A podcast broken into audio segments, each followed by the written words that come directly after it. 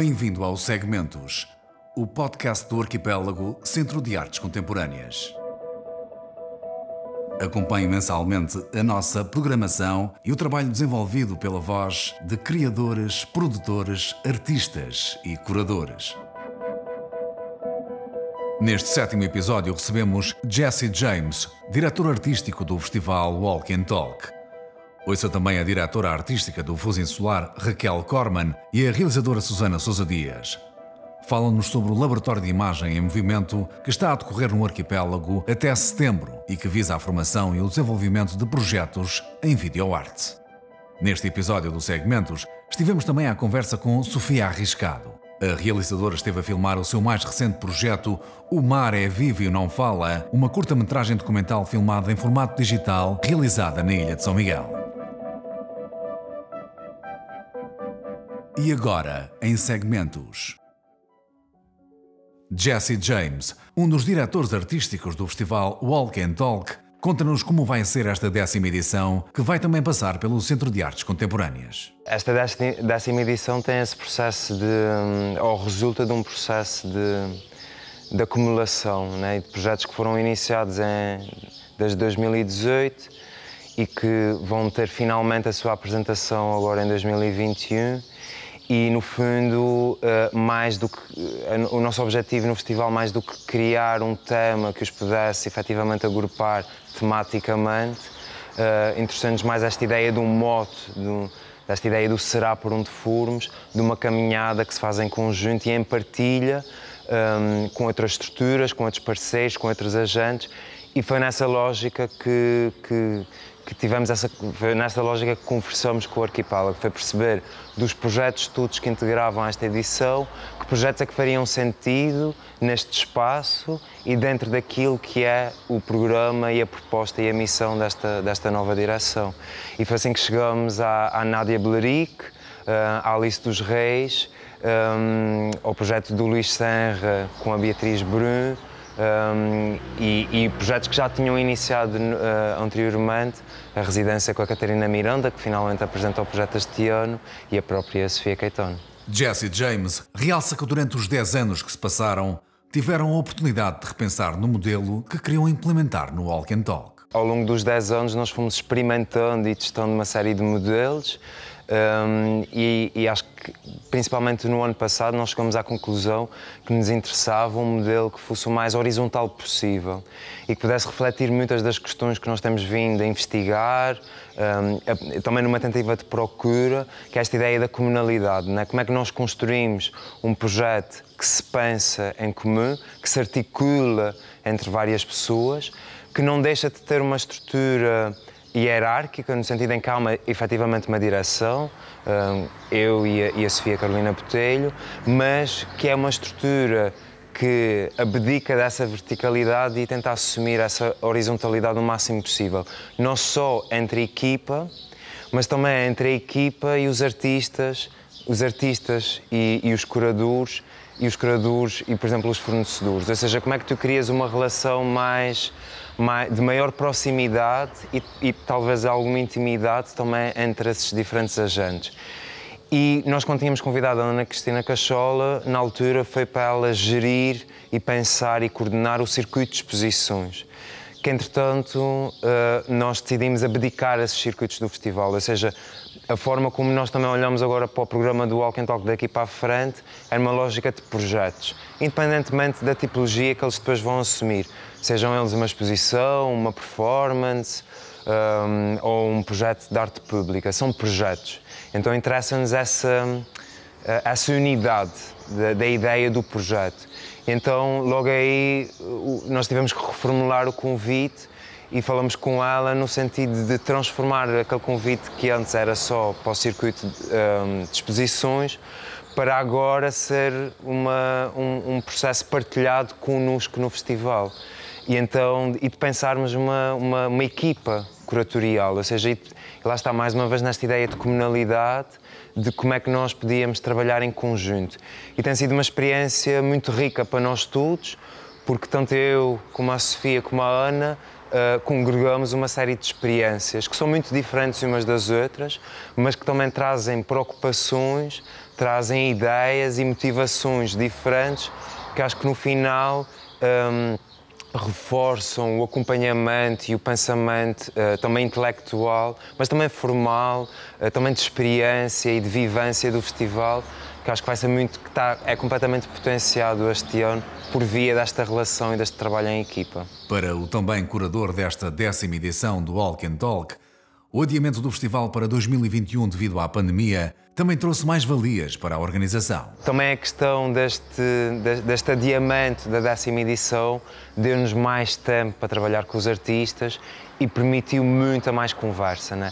E acho que uma, de, uma das coisas que a pandemia para nós, pelo menos, trouxe é a necessidade que nós temos de rever completamente aquilo que são os ritmos de programação. Ou seja, nós vivemos num, numa lógica hiperacelerada uh, que só prejudica os artistas, prejudicam as estruturas um, e o próprio público. Ou seja, nós estamos mesmo a pensar nesta necessidade de abrandarmos, por isso é que o programa do festival este ano tem muitos menos projetos e tem muitas menos atividades, porque há esta necessidade de abrandarmos e de criarmos, se calhar, mais espaço para pensarmos os projetos e para estarmos neste lugar de diálogo. Então, por exemplo, com a Sofia, com o Luís, de uma forma geral com todos os artistas, a Nádia, à distância, acho que a pandemia também nos trouxe esse lugar de...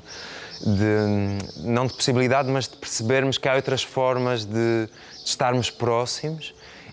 E, por exemplo, com a Nádia, que está no Canadá, um, temos as nossas reuniões regulares às três da tarde, Açores, um, às onze, uh, onze da manhã, um, ou dez da manhã, um, em Toronto. E há este lugar de conversa e de relação que, que é muito importante, porque não só vais entendendo mais do que eles estão a propor e das inquietações e das dúvidas e das certezas que eles têm, como depois tu também vais ganhando propriedade sobre aquele pensamento, sobre aquela construção, e também podes introduzir um, caminhos, ideias. Pronto, isso é uma coisa que nós fomos ganhando ao longo dos últimos dez anos, mas acho que este ano Uh, estamos num lugar, uh, se calhar, mais seguro e de, de conseguir assumir isso em plano. E, acima de tudo, porque também é a décima edição e também, nós também nos queríamos divertir, né? Fazer um festival é, tem um peso e uma responsabilidade muito grande, mas também é um trabalho muito administrativo e muito executivo. Um, e, e faço isso com todo o gosto, tem que ser, para o festival avançar e, e para, para existir. Mas, mas pronto, a mim também me interessa, é mais estimulante este outro lado de, de, de mais criativo, ou de mais, de, de mais pensamento, de um desafio intelectual que é mais, que é mais interessante do que a gestão, uh, que, também, que também é desafiante, uh, e fazê-lo num contexto periférico tem, tem uma série de desafios. Mas pronto, acho que pronto, é neste equilíbrio, mais uma vez, de, destas funções que nós decidimos estar. E, obviamente, trabalharmos com a Ana Cristina Cachola, ela traz uma experiência um, já de muitos anos, de muitas exposições, e, e pronto, e também acho que uh, uh, foi, foi muito importante aqui num, num lugar de, de muita conversa e de muito diálogo. E agora, em segmentos. A artista visual Raquel Korman é a coordenadora do Fuso Lisboa desde dois mil e dezasseis, um festival de videoarte que desde dois mil e dezanove começou também a ser realizado nos Açores. O Fuso de Lisboa já acontece há treze anos esse ano. E eu estou à frente do Fuso, do Fuso que chama Fuso Anual de Videoarte Internacional de Lisboa, desde dois mil e dezassete. E, então, eu venho coordenando esse festival, um festival que convida curadores a, a programarem uh, os vídeos, as sessões de videoarte com artistas nacionais e internacionais. Tem também um open call, onde é aberto a portugueses, artistas portugueses e estrangeiros que vivam em Portugal para fazer, para apresentarem seus uh, vídeos em concurso. E pronto, eu já venho a, a, a trabalhar nesse, no, no, na coordenação geral do Fuso de Lisboa há quatro anos. E há dois anos, quando eu, dois anos e meio atrás, quando eu me mudei para a Ilha de São Miguel, eu percebi que existia um espaço para trazer o, o festival para cá, porque ninguém conhecia o que era videoarte. As, as pessoas me perguntavam, o que, que você faz? Eu falo, olha, eu faço um festival de videoarte. E eles, videoarte? O que, que é videoarte? E então eu falei assim, olha, tá aí, tá o espaço para poder trazer videoarte para a ilha. E foi assim que surgiu a ideia de fazer o Fuso Insular. Trouxemos, uh, um, fizemos uma primeira, uma primeira edição já em dois mil e dezenove, eu vim para cá em dois mil e dezoito, já em dois mil e dezenove fizemos uma primeira edição pequenininha, bem didática, convidamos o Delfim Sardo, que é o curador uh, né, lá do, de Lisboa, a fazer duas sessões sobre videoarte portuguesa, tanto histórica quanto contemporânea, e foi muito bem recebido, teve um público incrível, lotamos, tivemos uma parceria com o Museu Carlos Machado, era na igreja de São Pedro, acho que chama, é. Então tivemos com, a, uma, assim, com lotação esgotada e muito interesse do público. Raquel Korman conta-nos agora que no âmbito do Fuso Insular está a decorrer o Laboratório de Imagem em Movimento. O laboratório, nós, assim, ele é, ele é uma, uma residência artística com apoio técnico para a criação de uma peça, de uma obra em videoarte. Então, nós uh, decidimos fazer uma chamada aberta, pra, aberta a todos os açorianos e a todos os portugueses e estrangeiros que vivam no arquipélago dos Açores. Fizemos uma chamada aberta para que concorressem, não, precisa, não precisava ter um portfólio, mas uma vontade de participar, uma, uma carta de motivação para poder nos dizer por que, que gostaria de fazer o, o laboratório. E ano passado selecionamos seis por condições, que a gente, o tamanho que a gente pode fazer, tanto por questões físicas quanto por equipe, que somos muito poucos, é tudo pequeno. Então, uh, selecionamos seis artistas que trabalharam durante o verão Uh, pra, produzindo as, as suas obras, suas peças em videoarte. Mas uh, tivemos a, e temos né, a, a preocupação de dar também informação e dar um, um, uma base teórica para essas pessoas, para perceber, porque a gente percebe que tem muito pouca oportunidade de conhecer o que, que é videoarte, uh, fontes, né? Não temos muitas fontes de informação aqui na ilha. Então, trazer uh, artistas, uh, convidar artistas para fazer uma parte teórica e trazer elementos, trazer informação, trazer exemplos de videoarte, falar um pouco da história da videoarte, isso é importante. Então, desde o ano passado, na primeira, na primeira edição do laboratório, nós uh, trabalhamos com Daniel Blaufux, ele foi é, que, que fez a parte teórica, e depois a parte, a parte prática, com apoio sempre técnico daqui, do arquipélago, daqui do arquipélago, e com o artista, o André Laranjinha, que é nosso parceiro também no, no, no laboratório, ele dá o acompanhamento prático e está junto aos artistas para, durante o verão, desenvolverem seus trabalhos. A realizadora Susana Sousa Dias é responsável pela componente teórica deste Laboratório de Imagem em Movimento e conta-nos agora como se processa este módulo. Uh, sim, portanto, a componente teórica é, é dividida em três sessões de três horas cada. Uh, e eu vou começar, portanto, é, é muito importante uh, quem vai uh, praticar, não é? E, e fazer obras, ter uma ideia deste universo da videoarte, mas também como é que ele surge, não é? Portanto, no fundo, eu no início vou começar por tra tra traçar as filiações, tr três filiações, que é o cinema, o cinema experimental, vanguarda, a videoarte, e sobretudo para se perceber como é que hoje todas elas confluem. Um, porque no início a videoarte estava muito ligada ao próprio média, não é? Aos próprios, ao próprio médium, aliás.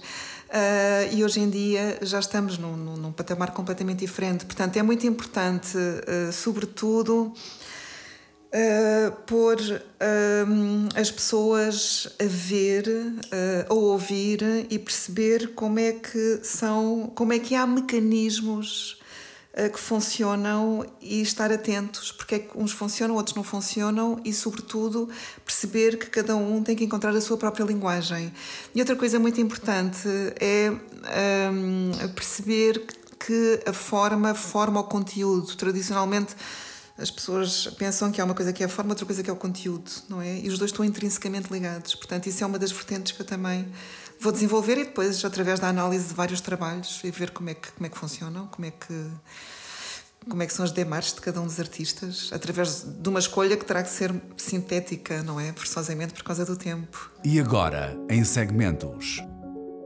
O Mar é Vivo e Não Fala é uma curta-metragem filmada em formato digital na ilha de São Miguel. O Segmentos esteve à conversa com a realizadora Sofia Arriscado, que nos conta agora todos os pormenores. Eu sou Sofia Arriscado, trabalho em vídeo e em cinema. Tenho agora uma cooperativa de cinema experimental chamada Laia, no Porto, com a Mónica Batista e a Letícia Moraes. Tenho trabalhado sempre com muitos artistas na área de, do teatro e da dança e da performance. E neste momento estou a desenvolver um projeto em São Miguel, que é uma espécie de filme-ensaio sobre a paisagem, a tradição oral. Estou cá com a Inês Gomes Ferreira, que trabalha em cinema de animação e ilustração e é diretora artística deste projeto. E estamos cá em pesquisa para um projeto que começou já há algum tempo e que foi modificando porque a oportunidade que eu tive de o pôr em prática surgiu no início da pandemia.